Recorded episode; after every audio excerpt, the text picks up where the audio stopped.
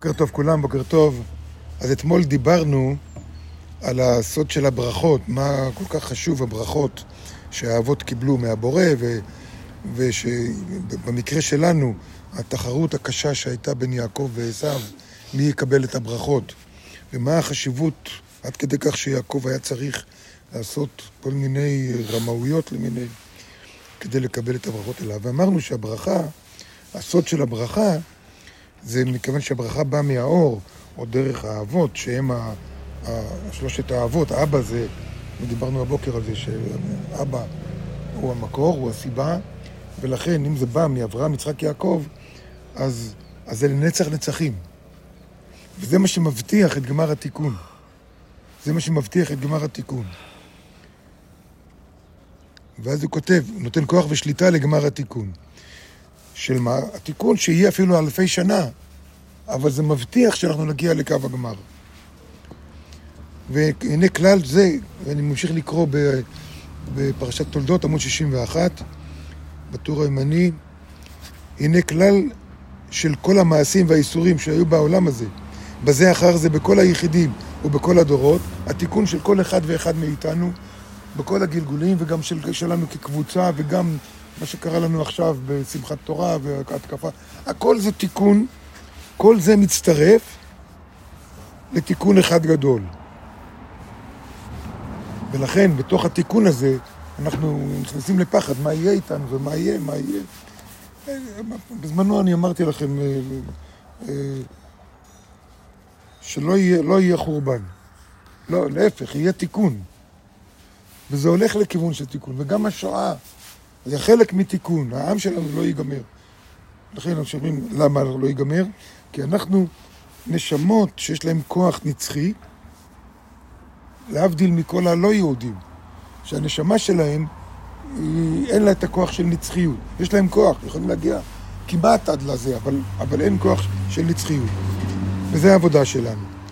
וזה שכתוב, וייתן לך אלוקים מיטה לשמיים ומשמני הארץ. זה הברכה שיעקב קיבל.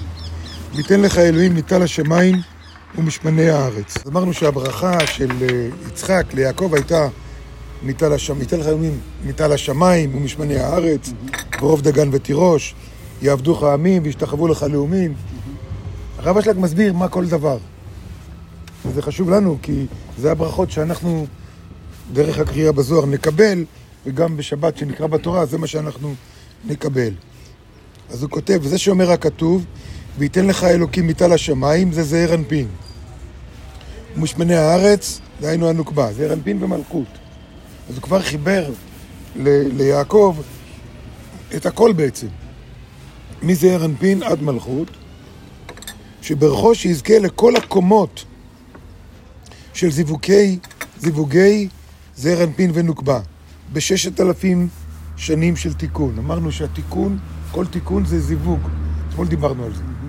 כל תיקון זה זיווג, כלומר, זה חיבור בין זעיר אנפין, כלומר, זה גילוי אור בצורה מסודרת. בכל ששת אלפים שנה, מהמילים האלה, מיטל השמיים ומשמני הארץ, הוא נתן לו ברכה לכל ששת אלפים שנה. תבינו, אנחנו עדיין, מבחינה זאת, תחת הברכה של, יעקב, של יצחק ליעקב. ושיזכה לכל הקומות, כי בכל ברכה אתה יכול לעשות קצת, מתוך העשר ספירות של כל דבר, אתה יכול לקבל קצת, הוא אומר לו, לא, כל הקומות, הכל.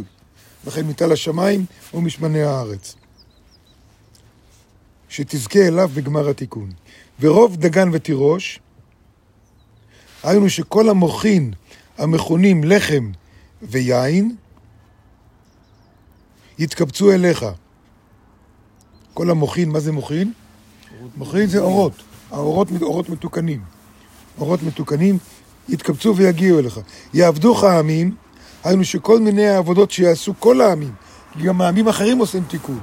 כל בן אדם, כל בן אדם, יהודי לא יהודי, עושה תיקון. כל אחד את התיקון שלו. גם העבודות שיעשו כל העמים, כל אלה יהיו בשבילך. כמובן בשבילהם, אבל לא רק בשבילהם, אלא בשבילך זה, זה אנחנו. שתקבל אותם וישלימו אותך בסוד הזיווג הכללי, שתזכה על ידיהם בגמר התיקון. זה נקרא יעבדוך העמים. לא שהם יהיו עבדים שלנו, אלא גם האור שהם מגלים יגיע אלינו כמו, ברור שהאור שאנחנו מגלים מגיע אליהם, כי האור שלנו הוא נצחי ואין סופי, לכן הוא מגיע, אם הוא נצחי, חייב להגיע לכל אדם בעולם. האורות שלהם הם לא נצחיים, אז הם מוגבלים. מוגבלים, מוגבלים גם במרחק, הוא נתן לו ברכה, לא, גם זה יגיע אליך. זה יעבדוך העמים. וישתחוו לך לאומים, היינו כל האיסורים שבעולם.